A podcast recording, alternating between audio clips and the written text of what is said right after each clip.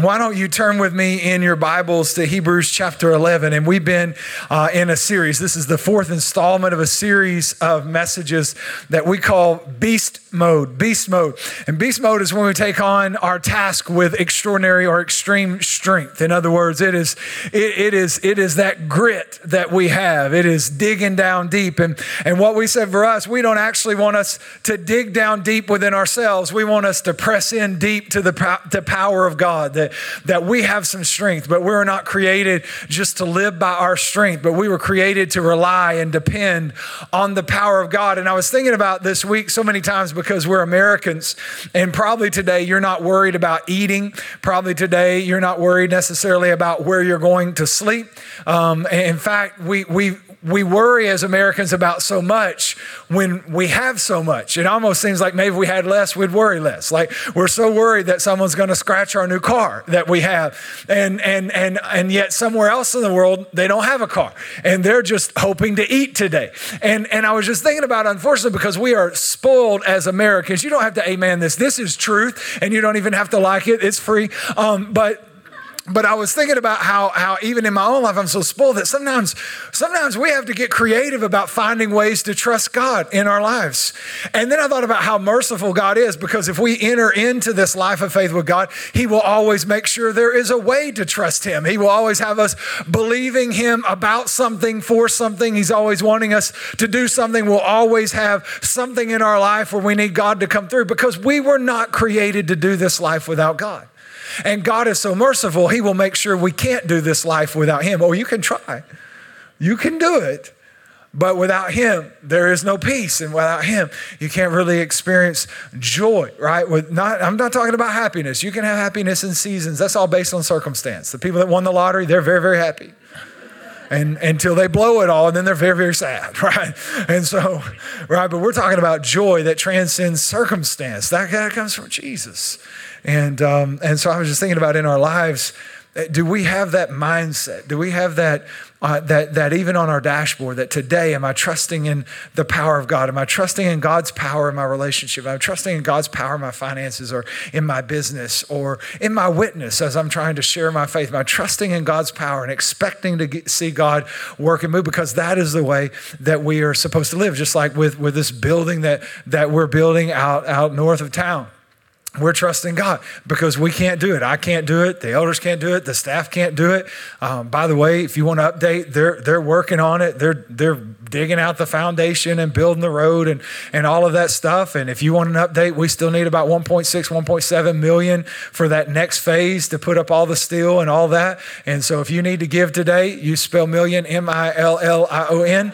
And uh, man, God bless you. And so, anyways, uh, but we're relying on, on the power of God. And when we get to we get to Hebrews, we're talking today about Hebrews. Hebrews chapter 11, if, if, you're, if you study God's word, you know we're about to talk about faith. Because I don't think that we can really see God's power in our life apart from faith apart from faith. So in Hebrews, what's going on in Hebrews? So we don't really know who wrote Hebrews, and we don't really know uh, where Hebrews was written to. Some people say to to Jerusalem, some people say to Rome. Um, not really sure, but it, we know who it was written to. It was written to uh, Messianic Jews. So those are Jews who believe that Jesus was the Messiah. First century Christians who were Jews. That's who it's written to, and it's written because they are they they much like the fresh prince. Their life has their life has flipped, turned right, flipped and turned upside down. Um, I'd like to take a minute just sit right here. I'll tell you how. Anyways, um, but um, but they have chosen to follow Jesus, and as soon as they chose to follow Jesus, things got bad.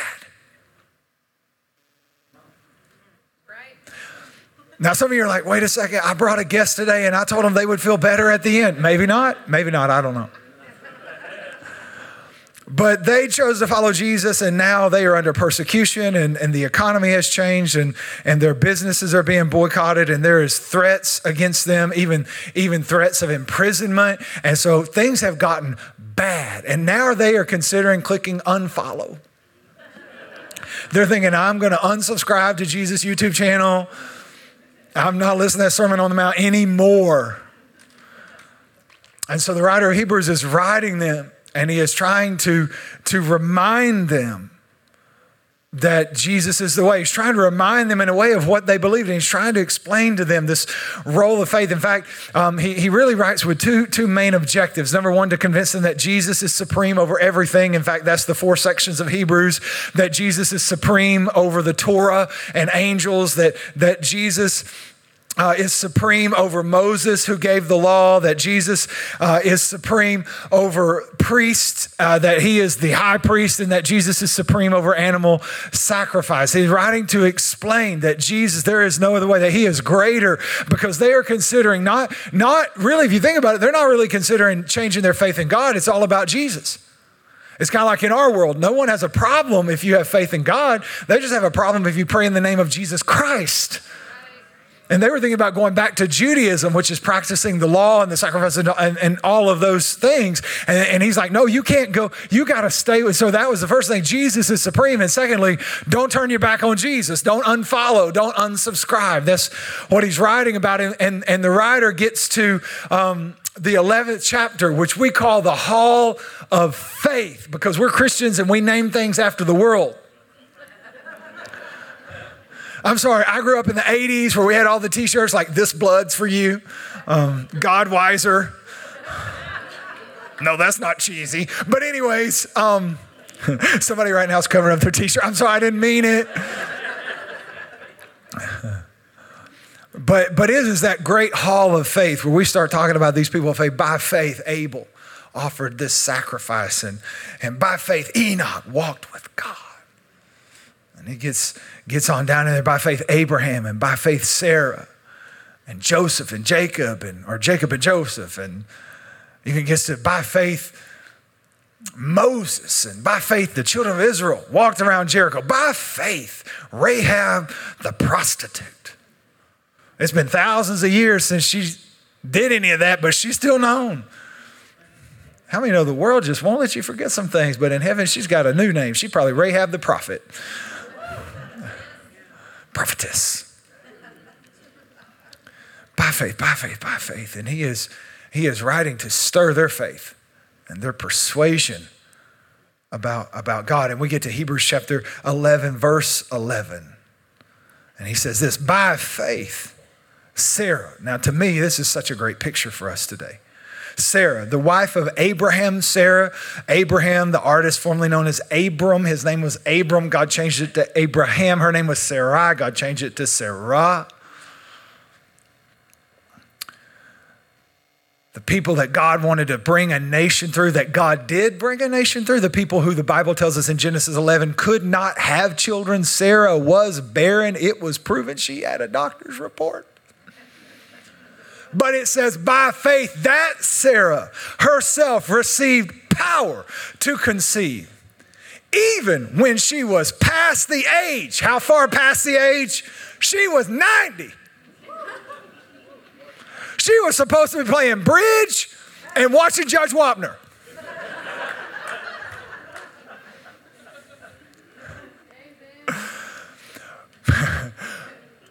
But she received power to conceive even when she was past the age, since she considered him faithful who had promised. Therefore, from one man and him as good as dead. Oh, that's painful. We're born descendants as many as the stars of heaven and as many as the and as innumerable as grains of sand by the seashore. By faith sarah herself received power to conceive even when she was past the age because she was convinced the one who promised her was able to do what he promised. I call this message the power of persuasion. The power of persuasion. Can i pray for us? Father thank you so much that we are in your presence Today, God, we have gathered in your presence to, to, to experience you, to encounter you, to hear you. God, I pray in this moment that your words would stick in our hearts and they would reveal you, that we would see you more clearly, that we would know you. God, that we would draw near to you and God, for whatever reason that we have come today, whether we are believers and we have come to be encouraged and to know you more, or whether we are seeking truth and uncertain, either way, God, I pray that you would reveal yourself to us today, that we would hear you and know you. And God, that that would ignite in our hearts faith to follow you in Jesus' name. And everyone said, Amen. Um, the power of persuasion. Write, write this down. Three things. First thing, first thing out of this text. Um, faith is the means by which God's power flows through our lives. Faith is the means by which God's power. I, I like this because to me it is such a perfect picture of how God works in our lives. It's a perfect picture uh, because it shows all the angles. Because we, we could easily, it says, by faith, Sarah received power to conceive because she was convinced God could do. And, and, and so here we have this by faith, received power, was convinced. And so here, here, if we back up, or better yet, zoom in. Let's just zoom in first. Zoom in. Here is, here is a woman who is barren, and I'm sure would like to have children, but she can't have children, and God makes her a promise. And the promise is that she'll have a child. Now, if you're in this in this this micro view, you're like, isn't God good to give her what she wants? And we would all say, wow, yes, God is good. That's one of the reasons that, that we can trust him. It's one of the reasons we can follow him because God is good. But then if we were to zoom out and get more of a macro understanding, then all of a sudden we begin to understand that this promise to her was not about her, but about him. And, and sometimes in our lives, I think, I think if we're not careful, we'll think God promised us something and, and we'll think it all like the story begins with us and ends with us, and faith begins with us and ends with us. And sometimes God is a part of our story when truthfully, all along, we are a part of God's story. That God is writing history. That's where story comes from. He is writing his story, history. That's his story, right? God is, God is writing history, and we are a part of his story. We are a part of his history, and God is trying to accomplish something. And when God wants to accomplish something in the earth, not because he is limited in power because we know God is all powerful, but God has limited himself in principle. And that principle is that God will not work on this earth without humans, that he has limited himself in this partnership between us and him, that we are co laborers. In fact, after God creates Adam, you can't find one place in the Bible where God works in the earth apart from man. Are, are you with me? And so God is all about partnership. He's about the family business and he's invited us to participate with him. And so all of a sudden now, now, this whole story that God is accomplishing is about a series of promises to people. And when they believe his promise, his power works through his through their life to accomplish his purpose. And as a part of that, they get some things they want. But make no mistake, this is not about you, this is about him. If you have a promise from God, let me help you with something. If you have a promise with God, He wants it worse than you do. Because his promise to you is about you believing him so that your power will open up a door for him to accomplish his purpose through your life. His promise is about him, not you. It just benefits you. And this is what we see with Sarah. Sarah, like, oh, I'd like to have a baby. And God said, I'm going to give you a baby because I'd like to have a nation. I'd like to have a people through which I might show myself to all creation. It is not just about Sarah. It is about God. And, and yet it is her, her faith, her belief in God that allows his power to flow through her life. In other words, faith, let me say this way power doesn't move without faith. Just like you can't find one place in the Bible where God worked apart from man, let me, let me zoom in a little bit more. You can't find one place in the Bible where God worked apart from a man or woman's faith. God doesn't just work through people, He works through people who believe. And so now this, this, this life that we live, that, that God has called us to, that we live, is truly about faith because without faith, God's power can't move into the earth. And what, God, what is God trying to accomplish? He wants earth to look like heaven, on earth as it is in heaven. This is what God wants, on earth as it is in heaven. So how does God get his kingdom to come into the earth? It's not just through people, it's through people's faith. And so we're going to talk about living in the power of God. We've got to talk about this idea of faith that, that we have to be believing, that, that we are called to live and to be a people of faith. And if the enemy knows that God's power is limited to what we can believe or what we believe, now, now we see that the enemy's strategy is always to come against faith. What did Jesus tell Peter? Satan's going to sift you as wheat, but I have prayed that your faith would not fail. And when you have returned, strengthen those around you. That the battlefield, if you will, is is is um is is or, or the battle is all about faith, but the battleground is typically in your mind. Because one of the greatest one of the one of the greatest adversaries to faith is what you think. I like using Sarah because if you know the story, you know God promised them a baby, but it took 25 years for the stork to show up. I don't know if he didn't have GPS, if he got lost, if he had one broke wing, I don't know. But it took 25 years, and I could imagine in those 25 years that there was a lot of opportunity. In fact, we'll explore it in just a little bit. There was a lot of opportunity to, to possibly not believe but make no mistake that, that faith is what this is all about because think about this God wants His power to move through His people to accomplish His purpose. But power cannot be transferred, it cannot move. In other words, now we have become, in a way, the gatekeepers of what happens in the earth. And for his power to move through us, there has to be faith. And without faith, his power cannot move through us. Look at this scripture, Romans 5, verse 2. This is Paul talking to the Romans. He said, Through him, we have obtained. Look at that. Have obtained. That is past tense. We have gained something. We have got something. We we went fishing and hooked something. Is it a bass? Is it a crappie? Is it a log? We don't know. We're going to have to reel that in, but we have something on the other end. It's not we're trying to obtain. Hopefully someday we will obtain. Is no through through Jesus we also have obtained. We have something. What do we have? We have access. We have access by. Without faith, we do not have access. But we have obtained access. And the way we exploit the access we have obtained is by faith, and by faith into this grace in which we stand, and we rejoice in the hope of the glory of God. By faith into this grace. What is grace? Grace is the power of God Grace is the goodness of God. Grace is where everything that God will ever give you is by grace. Everything that God will ever do for you is by grace. This is how it works by grace through faith.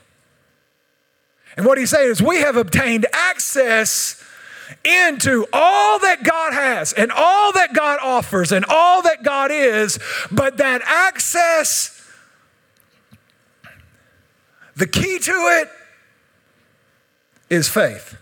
Because of Jesus, we have a door into everything God is, but faith is the key that opens the door. And without faith, there is no access. And without faith, God's power doesn't flow through our lives. You want to prove this? Mark 6, Jesus is preaching in his hometown.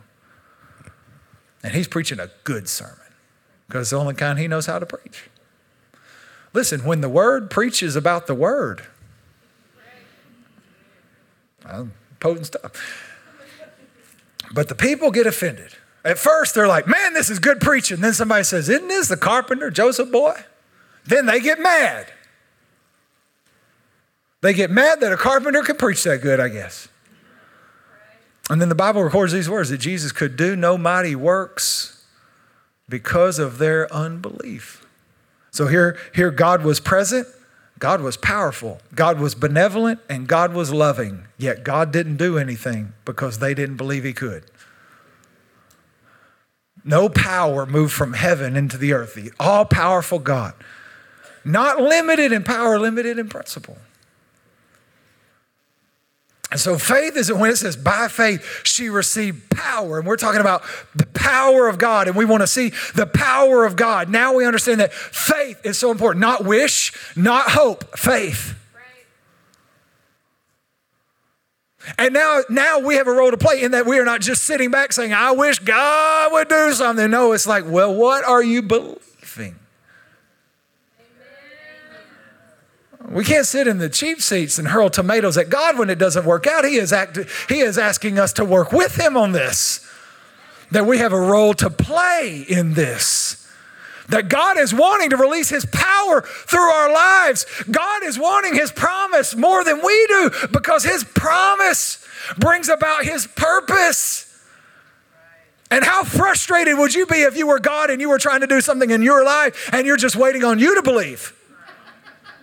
And you knew you had the power, and you knew you'd made the promise, and you knew that you were able, and you knew that you wanted it. And somebody said back there, like, I wish you'd do something.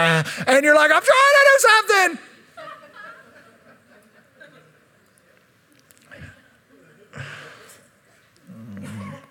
God can't do more than you believe He can. In Psalm 78, verse 41, this is the children of Israel, and God's getting frustrated because it says this it says, Yes, again and again they tempted God. How did they tempt God? They just didn't believe that He could do what He said. And in not believing that He could do what He said, look at, they limited. They limited the Holy One of Israel. They, they limited God. God wanted to do. Listen, if God has promised something to you, He wants to do something through you. That, that faith is the means by which God's power moves from His kingdom into this earth, and it moves through your faith, through your life. Here's the second thing God can't move in my life until I'm convinced He can. God can't move in my life in, until I'm until who's convinced? Until I'm convinced. And, and, and this is what, what we see about Sarah. By faith, Sarah herself received power to conceive, even though she was past the age. And it says this since she considered him faithful who had promised. Like Sarah had a role. What was that role? She, con, she considered him faithful. She counted him as faithful. She judged him as faithful. She chose to believe. But what did she believe? She believed God about God. She didn't believe Instagram about God. She didn't believe her agnostic cousin about God. She didn't believe the media about God. She, she believed, she believed God about God. She didn't believe herself about God. This wasn't something she conjured up. It wasn't the power of hopeful, wishful thinking. It wasn't even the power of positive thinking. She didn't create a narrative and ask God to, to fulfill it. No, no. She was convinced because she believed God about God. God appeared, God said, she believed. She believed God about God. That's why it's so important that we have our own experiences with God. It's why it's important that we, we ask God to show Himself to us, that we ask God to reveal. And you say, well, is that right to do? God sent His Son to show us who He was and you think that God doesn't want to reveal himself to you, just ask him, God, I want to know you. I, God, reveal yourself to me. God, if that's really you out there, make sure I understand it. God, talk to me about who you are because I'm tired of trying to live on my aunt's faith or my nanny's faith or someone's lack of faith. God, I need my own experience and I need my own encounter with you. I want to believe you about you. I don't even want to believe the preacher about you. He may be having a bad day. I want to believe you about But here's the thing. Now, when, when we read Hebrews 11, it looks pretty clean cut. By faith, Sarah received power. Even though she was past the age, because she believed God was faithful. But I would submit that's the Instagram post. Right? The one that makes it look all clean and nice and, you know, that's been brushed up and touched up and filtered. Oh, y'all don't know nothing about that? There's some people, if they saw their Instagram post, they wouldn't know it was them anymore. But I would submit this is the Instagram post. By faith. By faith, she received power to conceive when she past the age. She was convinced he was faithful. But if you've ever read Genesis, Genesis is before we applied all the filters and summed it up in 140 characters. Because in Genesis, Genesis 11 tells us Sarah is barren. In Genesis 12, God shows up, says, I'm going to give you a baby. And Abraham said, Praise the Lord. We're going to have, he goes home and tells Sarah, Sarah, we're going to have a baby. And Sarah says, Oh, praise the Lord. And she gets on Amazon and he says, Hang on, because before you order the crib, you need to know we're moving. Where are we going? I don't know. What's the address? Not sure. Any good restaurants? I don't know. May not be a Whataburger. Somebody bought part of them. I don't know. It's Sunday. Chick fil A's not there.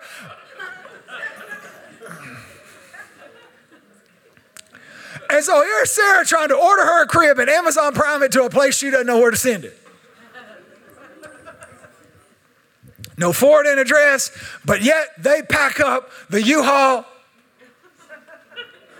and they head for the place they, and the whole time I'm, I'm sitting there thinking, she's probably looking through baby name books, reading that book, What to Expect When You're Expecting, because come on, you know your wife read that book if you're a husband and probably asked you to read it, and you're like, I ain't reading it, just give me the highlights. I'm a man, I don't read.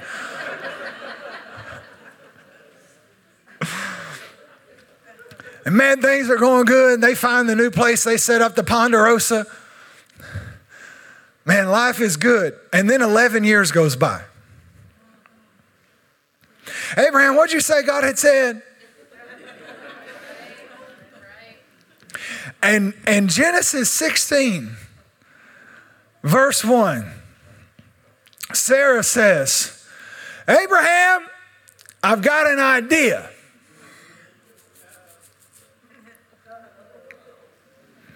I have found if you devise a plan B, God will always allow you to use it because He is in the business of delivering you from self sufficiency. Abraham, I've been thinking, why don't you sleep with my maidservant Hagar? I just want you to know this was her plan. Abraham was just taking one for the team.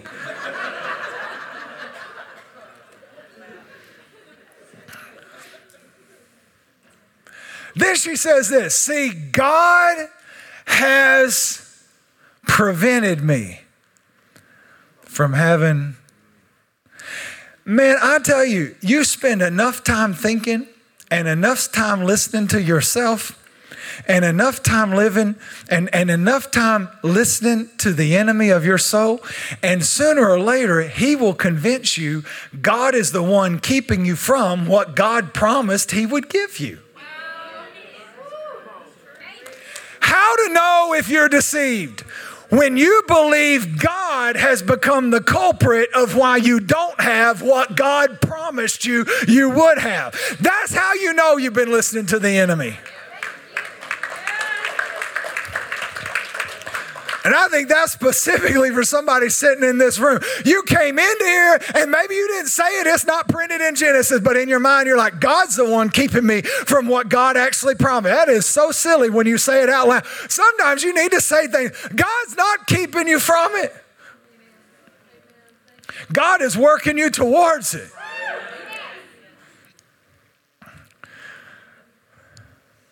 Do you know, do you know agreeing, agreeing Agreeing with God about what He wants to do also means you agree with God on how He chooses to do it.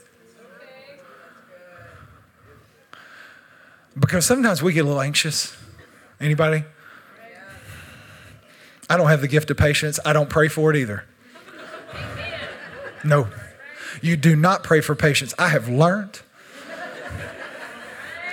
God will give you enough patience. Don't ask for more. Praise the Lord. But agreeing with God about what He wants to do also means that you're going to stay in agreement with, about how He wants to do it. How He wants to do it. And, and the truth is, when you go outside of God, when you go outside of God to try to achieve the purpose of God, you actually get in the way of God. When you go outside of God to try to achieve the purpose of God, you actually get in the way of God which means you actually slow down the promise of God. I wonder if Isaac would have been born sooner.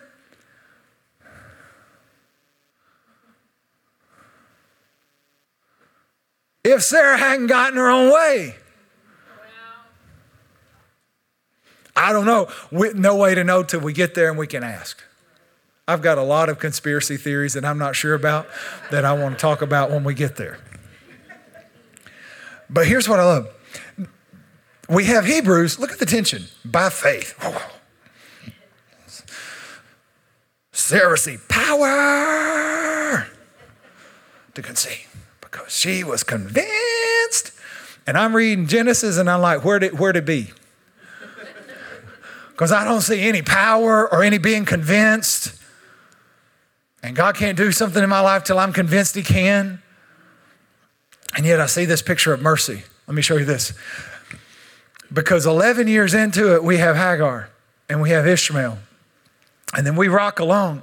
And God won't give up. In fact, five times between Genesis 12 and Genesis 21, when Isaac is born, five times God comes to them, renewing his promise he comes to them saying, I'm going to give you a son. And then we get to Genesis 18, verse 10 in one of these meetings. And, and he said, God said, this is when, when, when we, we, some people say a Christophany, Christ appearing as, as the form of an angel or a person in the Old Testament. Um, some say it's the angel of the Lord. But, but anyways, it is God or a representative thereof. And, and he said, God said, I will certainly return to you according to the time of life. And behold, Sarah, your wife, will have a son according to the time of life. And and Sarah was listening in the tent of the door, which was behind him. And Abraham and Sarah were old, well advanced in age, and Sarah had passed the age of childbearing. And therefore, Sarah laughed within herself, saying, After I have grown old, shall I have pleasure, my Lord being also old. Sarah said, We got two problems. I'm old, and he's old. Marvin Gaye hadn't been playing for a long time in our tent. Let's get it. Anyways, um.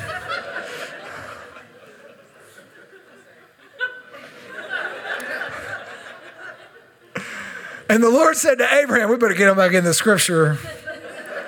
The Lord said to Abraham, Why did Sarah laugh? By the way, you want to know what Isaac means? Laughter. Laughter. God's like, Go ahead and laugh at me. I'll be laughing a lot longer. He who laughs last. Why did Sarah laugh, saying, Shall I bear a child since I'm old? Is there anything too hard for the Lord? That's a good question to put on like your mirror where you get dressed every day. Is there anything too hard for the Lord? At the appointed time, I will return to you according to the time of life, and Sarah will have a son. But Sarah denied it, saying, I didn't laugh, for she was afraid. But he said, Ha ha! I'm God and I know you laughed. I love it because Sarah, her plan is adultery. Then she laughs at God. Then she lies to him.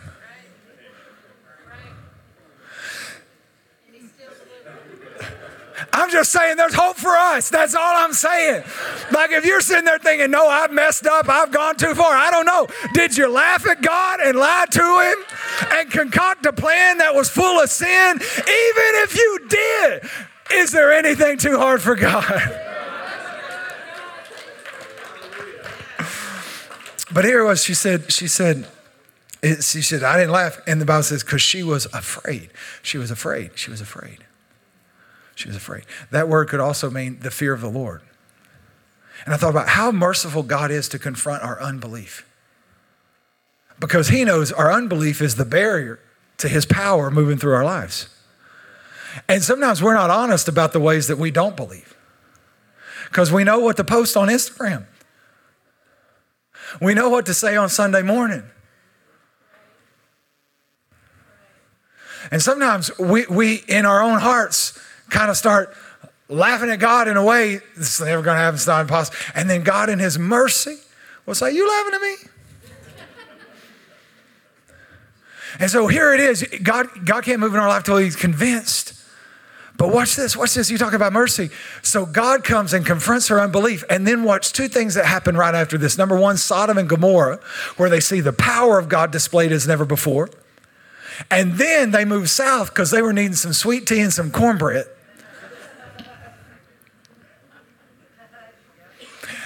And, and they moved from Kadesh to, to Gerar. It's the best way I can say it. Don't laugh. You're not Hebrew either. And there they come into the land of King Abimelech. And, and apparently Sarah was 90, but she had been on the potions and the lotions and the creams and the vitamins because Abraham, Abraham's like, Sarah, I'm a little worried because, you know, I know you're like 89, 90 years old, but you hot. and they're going to kill me and take you. So let's just tell everybody we're, we're brother and sister from Arkansas. And so, I'm sorry, that's so bad. That's so bad. Why did y'all say that?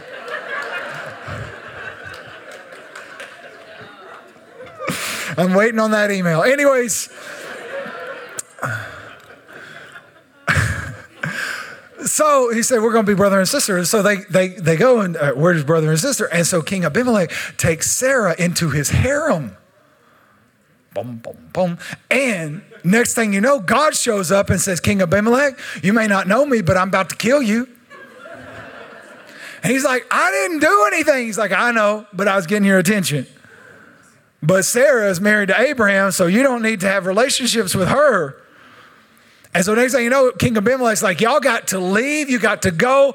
Why did you, why'd you lie to me? And next thing he's giving them camels and, and donkeys and sheep and goats. Just, just take everything. Just get out of here. And before they leave, though, check this out. Before they leave, Genesis 20, verse 17. So Abraham prayed to God, and God healed Abimelech, his wife, and his female servants.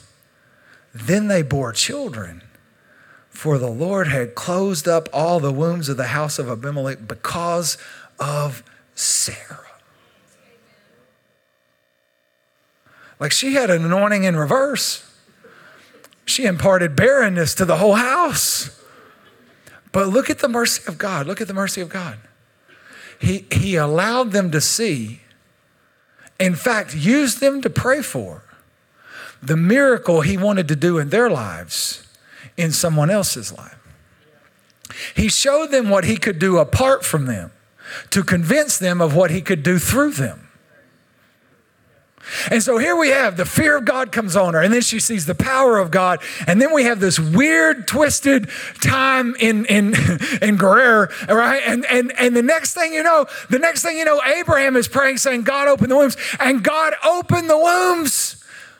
This is why I think it's so important that we live in community because God will use somebody else's story to bring faith to your heart. Like, like you can't be isolated and you, you can't be alone. You need to be in a life group. You need to be in a community because you never know when somebody who's believing what you're believing for, God's going to move in their life and it's going to stir faith for you to believe that God can do it in your life. You never even know when God might use you to pray the prayer that He works through in someone else's life when that's what you're looking for in your life. That's why, listen, that's why we want always listen. I don't think until you can celebrate someone else's breakthrough, you are qualified to receive your own. This is maturity. Because immature be like, uh huh, sure, you're going to open up Abimelech's wife's womb, uh huh, 25 years, you ain't going to. That's immaturity. So not only is it a testimony of God's power, but it's also a testimony of her maturity. It's incredible. And look at the mercy of God, how all that he went through to convince her. And that's what gets us to our last point that faith begins and ends with God. That faith begins and ends with God. By faith, by faith. What does it mean? By faith. Um, the word in, in, in the original language, um, you could put a lot of a, a, lot of a lot of things in the blank, but but this would be accurate. It's a divine persuasion. What is faith? It's a divine persuasion. Why did Abraham leave? It was a divine persuasion. Why did Abel offer the sacrifice? It was a divine persuasion. Why did Rahab hide the spies? It was a divine persuasion. How did Sarah received power to conceive. It was a divine persuasion. It's divine persuasion. So here's the question you got to ask is who is being persuaded? For, for, for Sarah, for God to work in Sarah's life, who had to be persuaded, God or Sarah? Sarah, right? God's pretty sure on who he is, pretty confident. And so in all these lives, whether you're talking about Abraham, or you're talking about Abel, or you're talking about Enoch, or you're talking about Rahab, who is being persuaded? They are. Who is doing the persuading? God is. God persuaded Enoch. God persuaded Abel. God persuaded Abraham. it, it is God who is doing the persuading. It is God who is doing the persuading. I think sometimes we think faith comes from us. And, and when faith begins with us, it becomes our responsibility to maintain it through and by us. And, and we think sometimes faith is about what I can convince myself to believe about God. And you, you've been in those situations where you can hear yourself trying to talk yourself into believing something within yourself about Him. And the problem is, I can't be the beginning of my faith. My faith cannot be rested on me. I'm fickle, I'm flawed, I'm fragile, I'm fractured, I'm running out of F's. But, anyways, but I can't be the beginning of my faith because if I could be the beginning of my faith, I could just bring myself to salvation. If I'm the beginning of my faith, if I'm where faith originates, where faith starts, my faith starts with me, then, then I could create within myself saving faith in and of myself. But what I like about Hebrews is he's writing to these first century Jews who are thinking about unsubscribing from Jesus and he is telling them, no, no, no, no. These people were divinely persuaded. They were persuaded by God, and he is pulling them toward what were you persuaded of? Who persuaded you? Did I persuade you? Did you persuade you? Or did God persuade you? And here's the reason I know because we get to Hebrews 11, it's the hall of faith. Hebrews 12, verse 2 looking unto Jesus, who is the author and the finisher of my faith. That my faith didn't start with me, it doesn't rest on me. I didn't persuade myself. I'm following Jesus because he persuaded me. My faith didn't even come from me. The Bible says it is given to each one a measure of faith. Look at Genesis 2:20. Look what it says. It says, I'm crucified with Christ, nevertheless I live, yet not I, but Christ lives in me. And the life which I now live in the flesh, I live by the faith of the Son of God. I live by His faith. It's His faith in me. He has given me faith, and I live by His faith. And so now He is writing to these first century Jews who have followed Jesus, and the fit has hit the shan. It has all gone south, and they're thinking, we can't do it. We're going to turn back. This is too hard. This is too difficult. And He's saying, Were you persuaded or not? Did you talk yourself into it, or did God persuade you? Did I persuade you or did God persuade you? And he is calling them back to this place to say, Remember, this is Jesus we're talking about. He, he's, he's inviting them to look above their circumstance and above their hardships and above the problems and above the tribulations and the persecutions. And he's saying, Were you persuaded? Because it's actually God who comes to us to persuade us. This is the grace of faith that, that God doesn't ask us to find Him, He reveals Himself to us. He comes to us. He came to Abraham five times in 25 years, five times from Genesis 12 to 21, each time saying, I'm the guy. And one time Abraham said, Couldn't you just bless Ishmael? Like, here's my plan B, Jesus. Could you just bless that? And again, he says, No, I'm sorry. I'm going to bless your plan because I have given you my promise and I will perform my promise. And I'm going to persuade you if I have to come back next year. I'm going to persuade you again to believe me because I'm the author and the completer of your faith. It doesn't start with you, it doesn't end with you. I will maintenance your faith. If you will come to me, I will reveal myself over and over again. I will persuade you. And when you're persuaded, that's that's where my power comes. And the reason I'm preaching this message today is I felt like God is wanting to persuade. There's some people saying it's, it's not working. I'm tired. I'm losing faith. I'm worn out. And God's like, did I persuade you or not? What did I, what do you believe about me? Are you going to believe me about me? Are you going to believe you about me? Are you going to believe your friend about me? Are you going to believe the media about me? But let me persuade you. My grace will persuade you to trust in me. So my power can work through you to bring my promise to you so you'll see my purpose in the earth.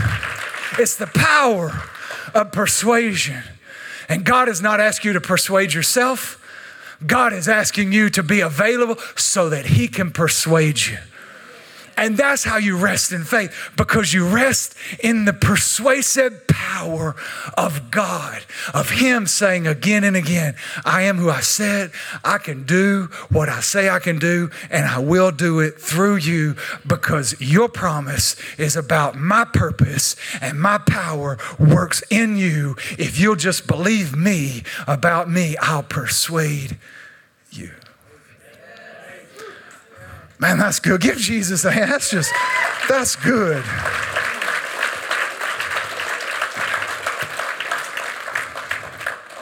Would y'all stand with me?